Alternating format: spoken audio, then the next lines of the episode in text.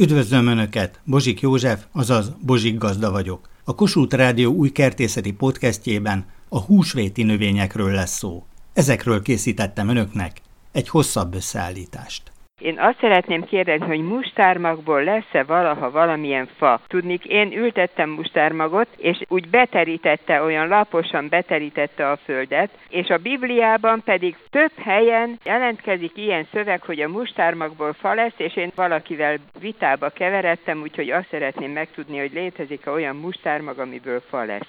A Magyarországon termesztett mustár az nem hasonlít a szentföldi mustárra, és ezért aztán dr. Surányi Dezsőhöz, botanikus professzor professzorhoz fordultam segítségért. Nagyon helyes a feltételezése tisztelt hallgatónak. Nem a mi színápi szalpánkról van szó. Tehát nem a fehér mustár. Igen, tehát erre nem jellemző. De nem jellemző a fekete mustárra se. Viszont van egy mustárfa, ami Perzsiában, a mai Irán területén és a közel-keleten honos, és ez valóban a birs és a szilvafa közötti méretig tud növekedni, és nagyon sokáig elér. Tehát nagyon jó megfigyelő képesség, nem mint hogyha Jézusnak szüksége lenne, hogy a természet ismeretében megdicsérje egy botanikus, de ez valóban nagyon helyesen és nagyon pontosan adta elő, de hadd mondjam azt, hogy ugyanilyen problémával találkozunk, amikor konzekvensen a Biblia fordítók egy apró magvú gyomot konkolynak fordítanak. Eleinte még elfogadtam, hogy konkoly, de ezt korrigálni kellett, mert az nem lehetett konkoly, ugyanis a közel-keleten egyáltalán nem honos az a konkoly, ami a szegfűfélék családjába tartozik. Nálunk is már annyira sikerült, most meg már kiírtani, itt azért se lehetne, veszélyes gyom, mert már védett növény lett belőle. Egy azért tény, hogy a magja valóban mérgező. Tehát nem baj, hogyha nincsen beleőrölve a lisztbe. Amikor tanár úr átküldte nekem a perzsa mustár latin nevét, és beütöttem az internetes képkeresőbe, akkor tényleg megelevenedtek a Biblia lapjai, mert ott állt egy arab úr, arab népviseletben a sivatag közepén, és ott volt tényleg egy ilyen hatalmas fa, és le is volt fényképezve a termése, és hogy tényleg valami kis pirinyó magból ilyen hatalmas fává nő. Nagyon sok ilyen növény van, amelyiknek attól függetlenül, hogy kicsi a magja, hatalmas növény tud belőle fel fejlődni. Viszont igaz, hogy első évben, vagy első években nagyon-nagyon lassan nő. Tehát ezért van az, hogy régebben például Cegléden a csonthéjas magvak méretétől függően dölt el az, hogy egy alanymagot, például vadcseresznyét, vadmegyet, sajmegyet, vagy vadkörtét, vadalmát elvetünk-e ősszel, vagy például amit teszünk, egy nagymagvú mandulát, barackmandulát, vagy őszi barackot, amit előtte rétegeztek, és a csírás magot már egyből az oltványiskolába teszik, mert egy éves kóra már akkor átnő, hogy az már beszemezhető. Tehát ilyen értelemben az első év mást mutathat, de ez nem jelenti azt, hogy ne tudjon nagy lenni. De ennek van a fordítottja is, ami ugyancsak igaz, hát milyen nagy a kokuszpálmának a termése, és milyen óriási fa fog belőle fejlődni, és még közben lehet, hogy a fél óceánt végigutazta, és aztán valahol egy koralszírten megakad, és ott egy gecemáni kertet fog kialakítani rövid időn belül. A kereszténység tanítása szerint nagypénteken feszítették meg Jeruzsálem falain kívül a Golgota hegyén Jézus Krisztust, aki ezzel az áldozatával megváltotta a világot. A népi hagyomány és bölcsesség a Szentírás leírás alapján sok olyan növényt talált, amely jelképesen összefügg ezzel a nappal, illetve a húsvéti ünnepkörrel. Dr. Surányi Dezső botanikus Pannonhalmán végzett, majd a Kertészeti Egyetemen szerezte meg diplomáját, is sok összefüggést ismer ebben a témakörben. A kertkultúra jegyében ezekről beszélgettünk. A római kivégzóztak katonái tövisből koronát fontak Jézusnak, és nátszálat tettek a kezébe. A nádősi egyiptomi királyjelkép volt, de milyen növényből fonták a tövis koronát? Egy líciumhoz hasonló, nagyon komisz tövises növény, amiből a koszorúját gúnyosan, abból készítették a királyi koronáját. A nád is lényegében a királynak, a jogarnak a helyettesítésére, kicsúfolására szolgált, Amerika fölfedezése után figyeltek föl egy növényre az amerikai kontinensen a hittérítői jezsuiták. Nagyon találó ez a növénynév, hogy passióvirág. Olyanok a porzói, mint hogyha azok a szegek lennének, de nagyon érdekes viszont, hogy ennek a gyümölcse termesztett gyümölcs, amit marakujaként is ismerünk. Pénteken Jézus meghal a kereszten, és mi következik utána? A föltámadás. Nagyon ide kapcsolható a feltámadás jelképező Jerikói rózsa. Sivatag lakó növény, hónapokat kibír hihetetlen szívós víz nélkül, és hogyha egy kis eső van, azon nyomba újra gyökér kezdeményei jelennek meg, belekapaszkodik a talajba, mintha mi se történt volna, kizöldül, új hajtások képződnek, és utána jön az újabb száraz időszak, akkor visszahúzódik ismét. Alkalmazták is a század elején húsvétra ilyen virágot, és a barka pedig azért jön ehhez a ünnepkörhöz, mert Nálunk. Nyilvánvaló, hogy nagyon drága lenne, hogyha ezt a sabálpálmát elkezdenék hajtatni, ez igen drága mulatság lenne, és helyette a barka van, ilyenkor a füzeknek a barkája, és az olyan állapotba kerül, amit azután fölhasználnak a körmeneten, és ezt utána katolikusoknál szokás az, hogy ezt meg is szentelik, és utána leszedik a barkát, elégetik, és a barkának a hamuja lesz, majd a következő évben hamvazó szerdán az az emlékezetes keresztjel, amit a homlokra tesznek a hívő embernek, hogy bizony emlékezzé arról, hogy porból lettél és porrá leszel. Kedves hallgatóink érdeklődését felkeltette a Jerikói rózsa. A Jerikói rózsáról volt szó. Ugyanakkor tudni kell, hogy a Jerikói rózsából háromféle is kapható, és ezek rendkívül eltérő növények. Az első az eredeti jerikói rózsa, azaz Szűzmária rózsája, azaz más szóval a keleti jerikói rózsa, azonban ez a növény nem rózsa, hanem keresztes virágú, egynyári növény, amely Egyiptom, Szíria és Arábia homokos mezein nő. Ám a jerikói piacon is árusították, és a középkori keresztes lovagok itt vásárolták meg, és a Szentföldről átkerült Európába. Ez a növény azt a csodát tudja, hogy miután befejezte egy éves földi pályafutását, elszárad és összegömbölyödik. Ám ha újra vízzel kerül kapcsolatba, akkor a gombolya kinyílik, mint egy rózsavirág, fürtjeit fehér virágok alkotják, becőke terméseiben két mag található, ugyanakkor a száraz anyanövény sokszor fel tud támadni, hiszen ha vízbe tesszük, akkor kinyújtózik, ha kiszárad, akkor összegömbölyödik. Igen ám, de a 17.-18. századra az eredeti jerikói rózsa már csak emlék volt, elfelejtkeztek róla az európaiak. Ezt követően azonban új fordulat következett, amikor is az 1850-es években két francia tudósa Szentföldre látogatott, és felfedezte Jerikó rózsáját. A hivatalos névjegyzékben ez a növény valódi jerikói rózsa néven szerepel, és a fészkesek családjába tartozik. Olyan, mint egy parányi napraforgó, egy nyári növény csupán a fészek pikkelyeit nyitja és csukja. A két francia kutató azzal érvelt, hogy ez a növény azért a valódi jerikói rózsa, mert ez valóban őshonos a Jerikó völgyében, míg a korábban tárgyalt nem. A botanikusok körében óriási vita bontakozott ki az 1880-as években, hogy melyik jerikói rózsa is a valódi, mind a kettő ott szerepelt a névjegyzékekben, míg a két szentföldi jerikói rózsa hívei ádászharcot folytattak az európai botanikai kongresszusokon Berlinben és Brandenburgban, addig a Mexikóból származó jerikói rózsa kiütötte két korábbi korábbi vetélytársát, legalábbis a vásárlók körében, ugyanis a halálból való feltámadást ez a mexikói növény szimbolizálja a leglátványosabban, ez pedig nem más, mint a Selaginella lepidofilla, amelyet mexikói csipkeharasztnak, feltámadó csipkeharasztnak, sőt, feltámadó növénynek is neveznek. De a holland növénykatalógusokban a latin név mellett ez áll, de Rose van Jericho. Manapság ezt a növényt lehet a legkönnyebben megvásárolni. A Jerikó rózsáról szeretnék kérdezni, hogyan kell tárolni, hogyan lehet életre kelteni ezt a növényt. Nagyon érdekes, hogy a jerikói rózsának legalább három típusát lehet olvasni a szakirodalomban, Etter Katalin előtt a mexikói, ami biztos, hogy nem szentföldi volt, de a hollandok ezzel hasítanak szerte a világban. Igen, ő a jerikói rózsa, gondolom, hogy ugyanaz az éghajlat egy sivatagi, forró Izraelbe is, meg Mexikóba is, meg gondolom még máshol is előfordulhat. Eter Katalin kertészmérnök. Ez a szörnyű éghajlathoz, vagyis hát borzalmasan reménytelen eső nélküli forró sivatagba gurul egy ilyen kis száraz labdácska, ő lenne ez a jerikói rózsa, a Szelaginella, és olyat hallottam, hogy valaki föltette a padlásra, 50 év után meglocsolta és kizöldült.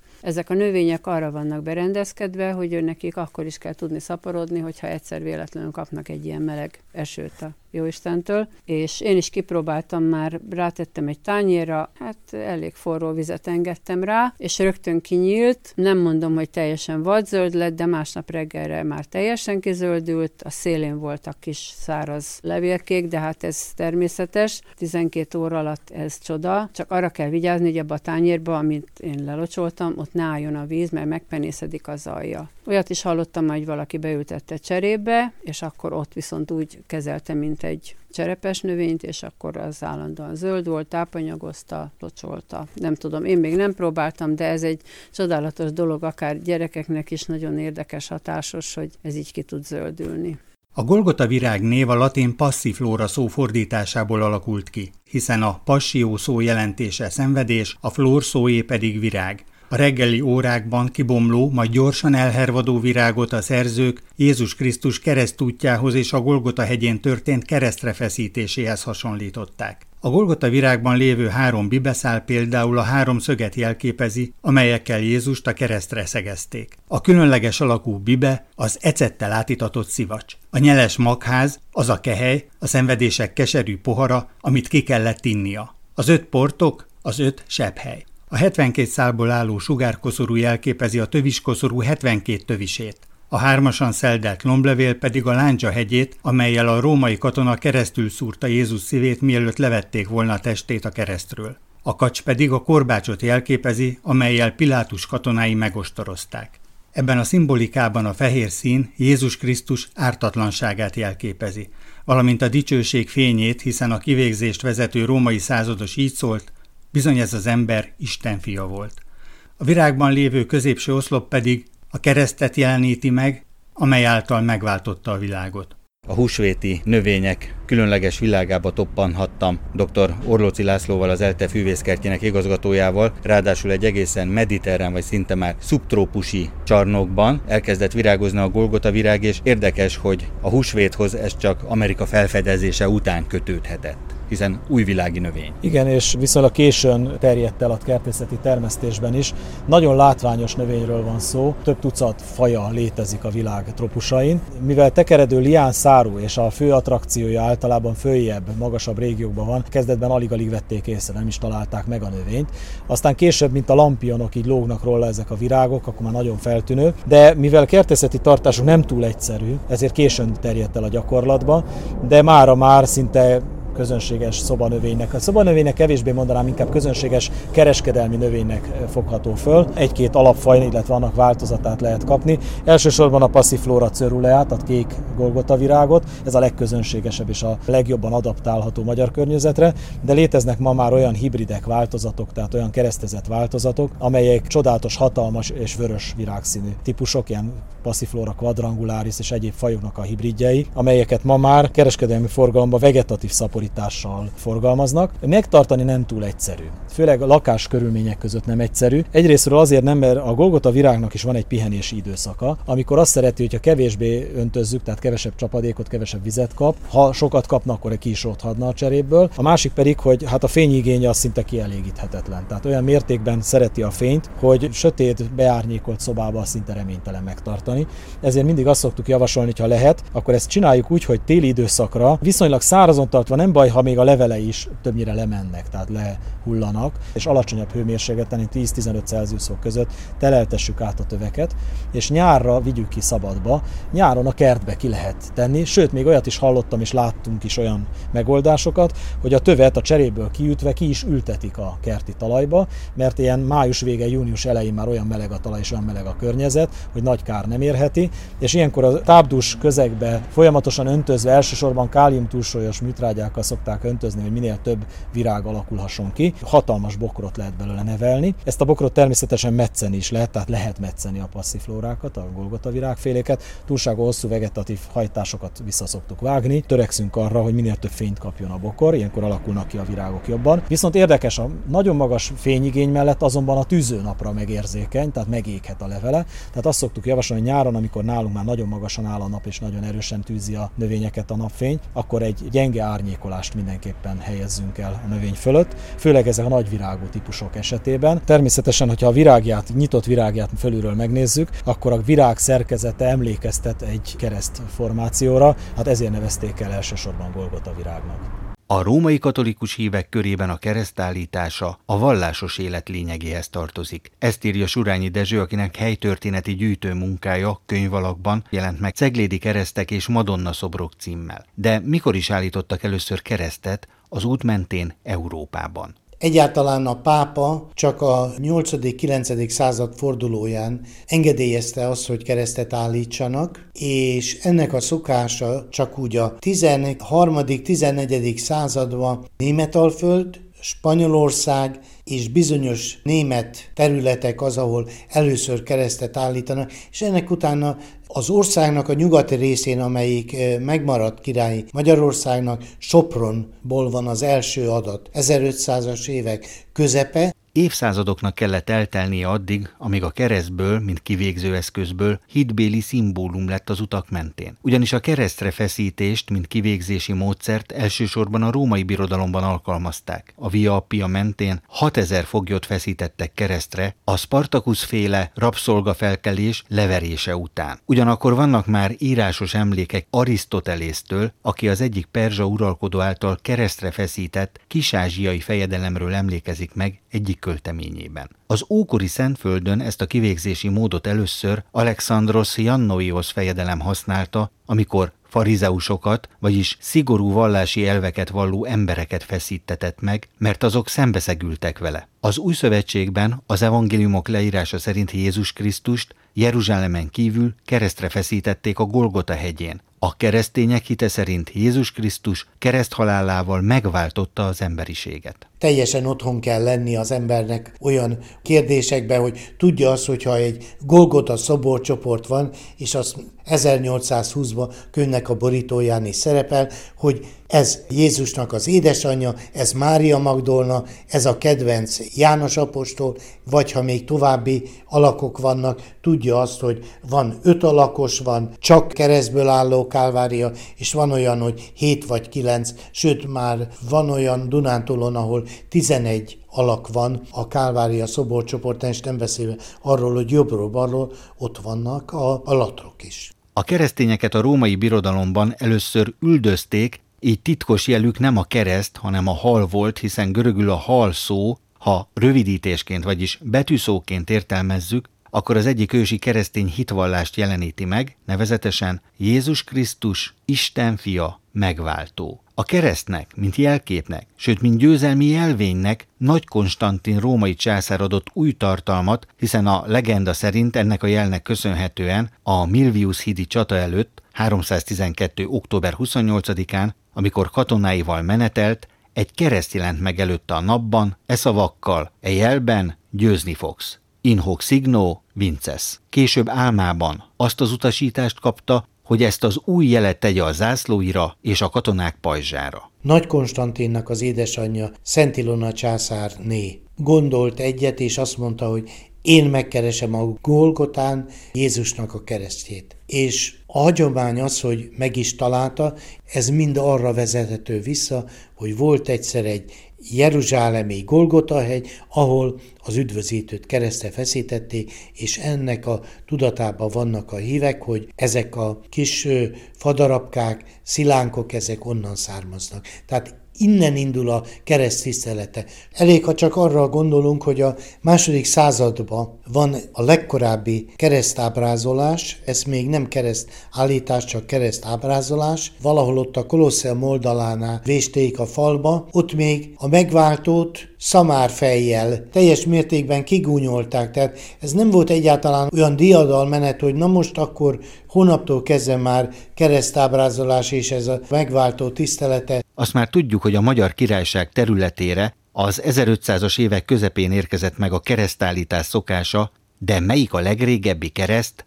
Cegléden. Ez 1845 csak. Úgynevezett templomkereszt, nagyon sok kereszt el is enyészett, ezek közül az egyik legérdekesebb kereszt, aminek pillanatnyilag csak a helye van meg. Kutatóintézet első kapuval átellenbe, tehát a 40-es útnak a másik oldalában ott állt egy kőkereszt. Közismert dolog, hogy Kecskés Sárdán elég nagy páncélos csata volt a második világháborúban. Német és szovjet csapatok több járművet kilőtek, kölcsönösen, de volt, amelyik csak megsérült. És az egyik ilyen rozoga megsérült, szovjet harckocsi ballagott ceglét felé, és ennél a keresztné vezetési hiba folytán belebukott az árokba, de úgy az ágyú löveg, az ágyúcső elérte a keresztet és ledöntötte. A tanyába lakó gazda elmondta, kiszaladt a személyzet, mert ők nem sérültek meg, és gyorsan letérdeltek is a ortodox szokás szerint balról kezdve vetették magukra a keresztet, szinte engesztelték a keresztet, hogy ők nem akarták ezt a keresztet ledönteni. A húsvéti történetben az olajfák hegye minősített helyszín, ezen belül is a gecsemánékert, olaj, olajfa, olajbogyó, olívaolaj. Én is a mi háztartásunkban is előszeretettel használom. Nákics Olivia könyvelő. Elsősorban az olívaolajat főzéshez, illetve szendvicsekhez, salátákhoz, de akár savanyúsághoz is az olívabogyót. A keresztneve Olivia. Utána érdeklődött, vagy nézte, hogy milyen összefüggések vannak a név és maga a növény között? Hát egyértelmű az összefüggés, tehát az én nevem, az Olivia, az a növényből ered. Annyi tulajdonképpen, hogy hozzáraktak még egy betűt. És nagyon érdekes, hogy milyen fantasztikus életkorú fák vannak, tehát akár ezer éves fákról is olvashatunk, illetve láthatunk is mind a mai napig. Igen, bár azért azt talán ritkasság, valóban el tudnak élni, akár ezer évig is, viszont a több száz éves fák kifejezetten gyakorinak számítanak olajfa akár saját magunknak is lehet. Lovas Katalin kertész szakíró téli kertjében is ott díszlett egy olajfa, aminek kapcsán beszélgettünk vele. Nem gondoltak arra, hogy olajfával kísérletezzenek, akár az erkélyem át lehetne teleltetni, mert egyik kedves hallgatón kérdezte, hogy milyen balkon növényeket, vagy egyáltalán, hogyha valaki csak erkélyel rendelkezik, milyen növényeket honosíthat meg, akár húsvéti növényeket, hogy az olajfára nem gondoltak. Megmondom őszintén, gondoltunk. Mi be belvárosban, de a hatodik emeleten lakunk, és olyan a teraszunk, a tetőterünk, hogy sok napfényt kapunk. És ugye legjobb tudomásom szerint az olajfa kifejezetten szereti a napos, meleg, mediterrán típusú hőmérsékletet és környezetet, viszont amikor utána olvastam, arra jutottam, hogy kifejezetten kevés, talán három vagy négy fajta van, amit úgymond át lehet teleltetni, mert a sok fajta közül nem sokan bírják. A fagyokat nem bírják, vagy csak bizonyos határig bírják, és lehet, hogy itt akár az erkélyen is ugye egy mínusz 15, mínusz 20 fokos tél előfordulhat, és akkor nagyon be kell bugyolálni akár még ilyen hőszigetelő anyagokkal a cserepet, nehogy a gyökérzet átfagyjon, mert az is károsodhat, nem csak a föld feletti rész. Ami még egy alternatív lehetőség, hogy telente a hideg időszakban a lépcsőházba vinnénk be. Igen, az jó lenne fűtetlen lépcsőház az tulajdonképpen végül is egy mediterrán telet kellene biztosítani neki, lehet, hogy pont a fűtetlen lépcsőház az ilyen. Így ennek függvényében akkor ilyen körülmények között érdemes lehetne megpróbálni. Csodálatos értékek vannak benne, Korábban már találkozhattunk és beszélgettünk arról, hogy akár még gyógyhatású készítményeket is forgalmaznak, például az olajfa leveléből. Igen, akár az olajfa leveléből. Már az ókori görögök is megmondták, egészen pontosan Homérosz nevezte folyékony aranynak az oliva olajat, mert hogy önmagában az olaj tartalmaz nagyon magas számban, vagy nagyon magas mértékben eszenciális zsírsavat, ami nagyon jó a szív- és érrendszeri megbetegedéseknél, ugyanis a koleszterin szintet segít megfelelően jó szintre beállítani, és ezen kívül még nagyon magas a bogyónak az antioxidáns tartalma is, tele van elvitaminnal.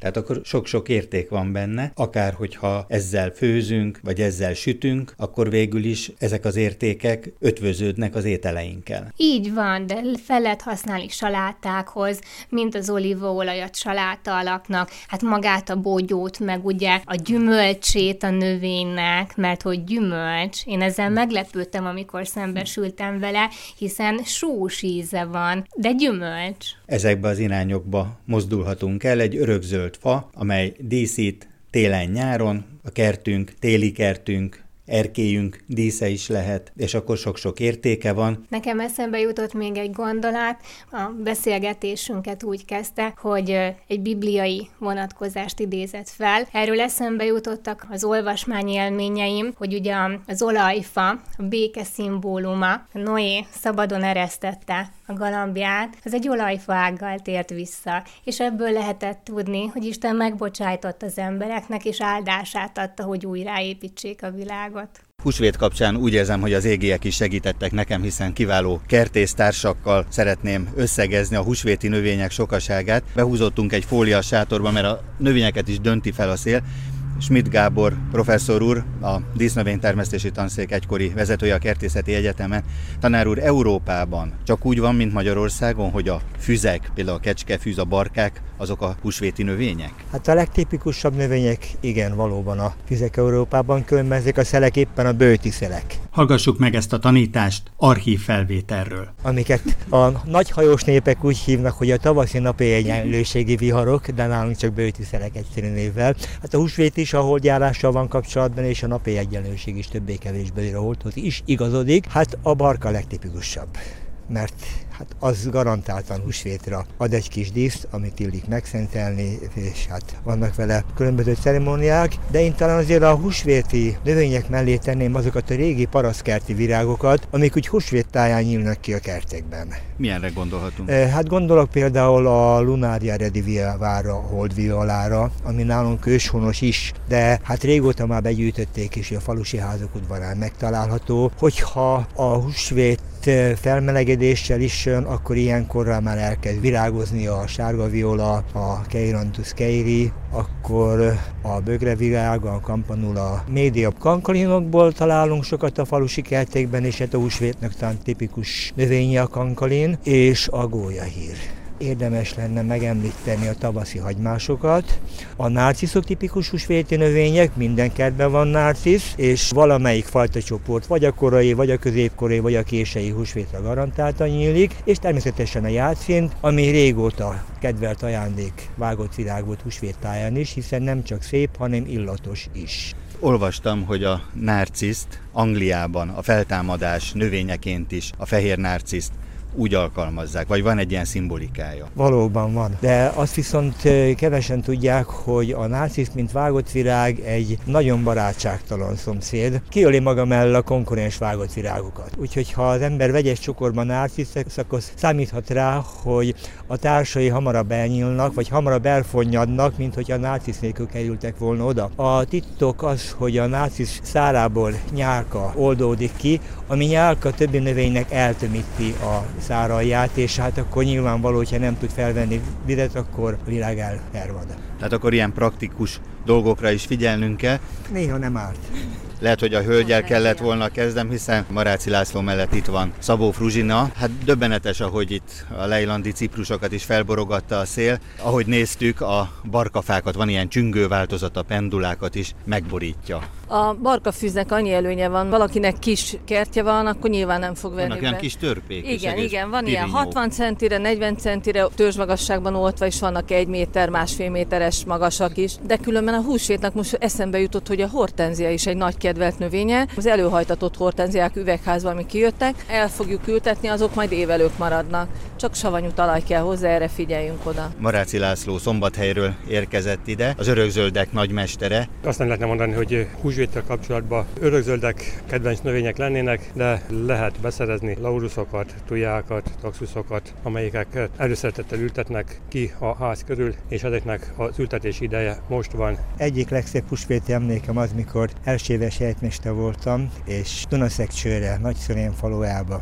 mentem húsvétolni autóstoppal. Egy nap alatt le is értem, és pont akkor nyílott ki az erdők az ibolya. És véletlenül az a hölgy, aki később a feleségem lett, ugyanott nyaralt, véletlenül tudtam, és Ibolyával tudtam húsvétkor köszönteni. És elblitzeltük a húsvéti körmenetet. Nekem az jut eszembe, hogy mikor kicsik voltak még a gyerekek, akkor a kertbe dugdostuk el az ajándékokat, és jobban élveztem itt a zöld, szép virágzó bókrok alatt az ajándékokat, mikor megtalálják, úgy drukkoltam, hogy találják már meg, mert ott van, és majdnem suktam, segítettem, de ez egy nagy élmény volt a kertben, ott csodákat tenni, rakni, keresni. A sors úgy hozta, hogy találkozhattam a Szászi házaspárral, Szászi Gyula és felesége Mária. A húsvétot mivel szokták ünnepelni? Ugye azért a virág emeli az ünnep fényét. Hogyne. Nálunk évtizedes hagyomány. Nálunk vannak játszintok, nárciszok, tulipánok. A babarózsa is kiszokott már nyílni, hogyha jó idő van, hát most is az is virágzik, tehát nálunk virág van. Nálunk ilyen 600 szál tulipán szokott egyszerre nyílni. Hát az idén nem hiszem, hogy lesz annyi, mert tavaly 300 hagymát elajándékoztam a szomszédoknak, meg a ismerősöknek. Nem győzöm már, az az igazság, hogy én is a 70-et taposom, és hát ezeket mind ki kell újra ásni, ugye, mert legalább két évenként ki kell szedni, hogy szép legyen a hagyma, és azt át most lesz biztos olyan 300 szál csak. Ugye azért a háziasszony felelősség, hogy elkészíti az ünnepi asztal. Oh, hát hogy ne, hát ugye a sütés, főzés az, az állandó nálunk és a virágok világa? Behoznak valamit? Levágnak egy-két tulipán? Az aranyeső most nyílik. A játszint az bejöhet Játszint az már nyílik, Tegnap már nyílik, úgyhogy már vittünk be, úgyhogy nagyon-nagyon szép és isteni. És akkor az aranyvesző az? Igen, igen, hát az nyílik most, úgyhogy azt is szedjük rendesen. Igen, de azt meg kell fiatalítani. Nekünk otthon aranyvesző van, itt kint sóskuton meg aranyeső van. Az a sárga. Igen, az, ami lehulló. A sárga akác, úgy is mondják. Igen, ezt nem olyan, mint az akác, ah, olyan Igen, virág. igen, igen. Na most tavaly előtt úgy virágzott, hogy tavaly már nem is tudott kinyílni. Most megint már látom, hogy újra. Szinte majdnem megszakadt, annyi volt rajta. Nem nagy még ez, de nagyon szép barka, barkafát valamilyen? Volt. Kecskefűz. Kecskefűz, úgy van, na, hát, kecskefűz. Az volt sokáig, aztán mindig-mindig ugye szárad, szárad, szárad, és akkor a végén az lett, hogy már kivágtuk, mert csúnya volt. De évekig, hosszú évekig meg volt. Mindent szeretnénk mi is abba a kis kertbe beletenni, de nem megy. Diószegi Gitta barkafa van-e ott a környéken?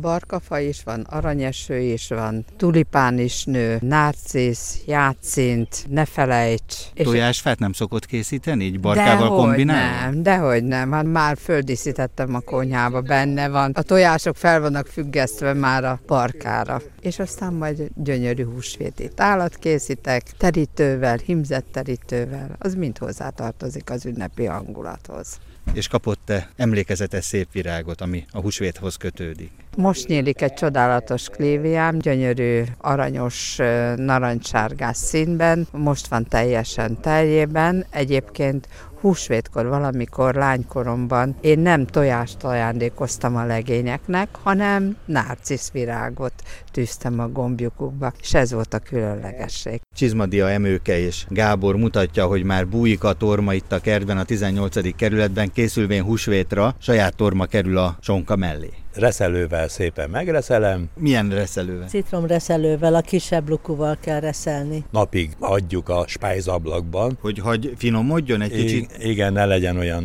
vad, vad erős. Kedves hallgatóink közül volt, aki kérdezte, hogy hogy lehet tompítani a tormának a vadságát. Eszetes tormát szeretnék csinálni, de nagyon erős a torma, hogy hogy lehetne tompítani az erősségét, vagy lehet-e, vagy nem lehet, nem tudom. Úgy szoktuk tompítani, mert amikor frissebb van reszelve, hát az agyba menő villámokat érez az ember, annyira tud orfacsaró lenni. Van akkor ilyen gyógyászati hatás, ugye egy légút tisztító ereje? Az nagyon kitisztítja a légutakat. Ilyen nagy favillám van, avval időnként megkeverem, szellőztetem jószerivel, és akkor utána már mikor fölé lehet hajolni, akkor jöhet rá az ecet.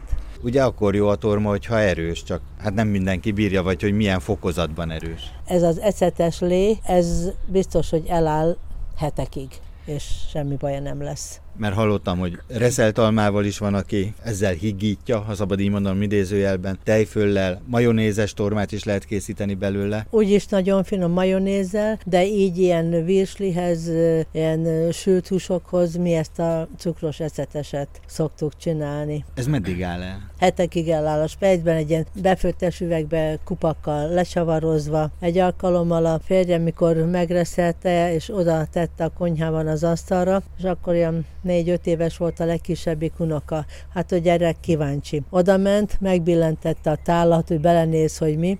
Én ezt nem vettem észre, csak a rázó ordítást hallottam. Nem tudtam elgondolni, mi van. Hát szegényként beleszagolt, és ő csak azt az őrült fájdalmat érezte, ami az agyáig nyílt föl. Nem tudta, mi történt vele. Ő sem, azóta tudja ő is. Egyik kedves hallgatónk torma vetőmagot keres. Van-e ilyen Ritter József vetőmagkereskedő? Hát amennyire én tudom, a tormából szaporító anyagot, palántákat szokás forgalmazni. De akkor, mint vetőmagkereskedő, és a 70-es évek óta dolgozik a szakmában, torma vetőmaggal még nem találkozott? Legjobb tudomásom szerint nem nagyon forgalmazzák. Azt szeretném kérdezni, hogy a tormát mivel lehet kiírtani a kertből? Minden ősszel kiásom, de nem kevesebb, hanem egyre több. Gyerekkoromban a szomszédomban volt egy idős hölgy. Hozekas László. Szólt, hogy mint gyerekként ássam fel a kertjét, és elkezdtem ásni, és találtam egy körülbelül egy, mint egy sörös üveg vastagságú tormát. És kíváncsi voltam, hogy hát elkezdtem körbeásni. Két méter mélyre a gödörből alig tudtam kijönni, és körülbelül mikor akkora volt, mint az ujjam, akkor törtem el,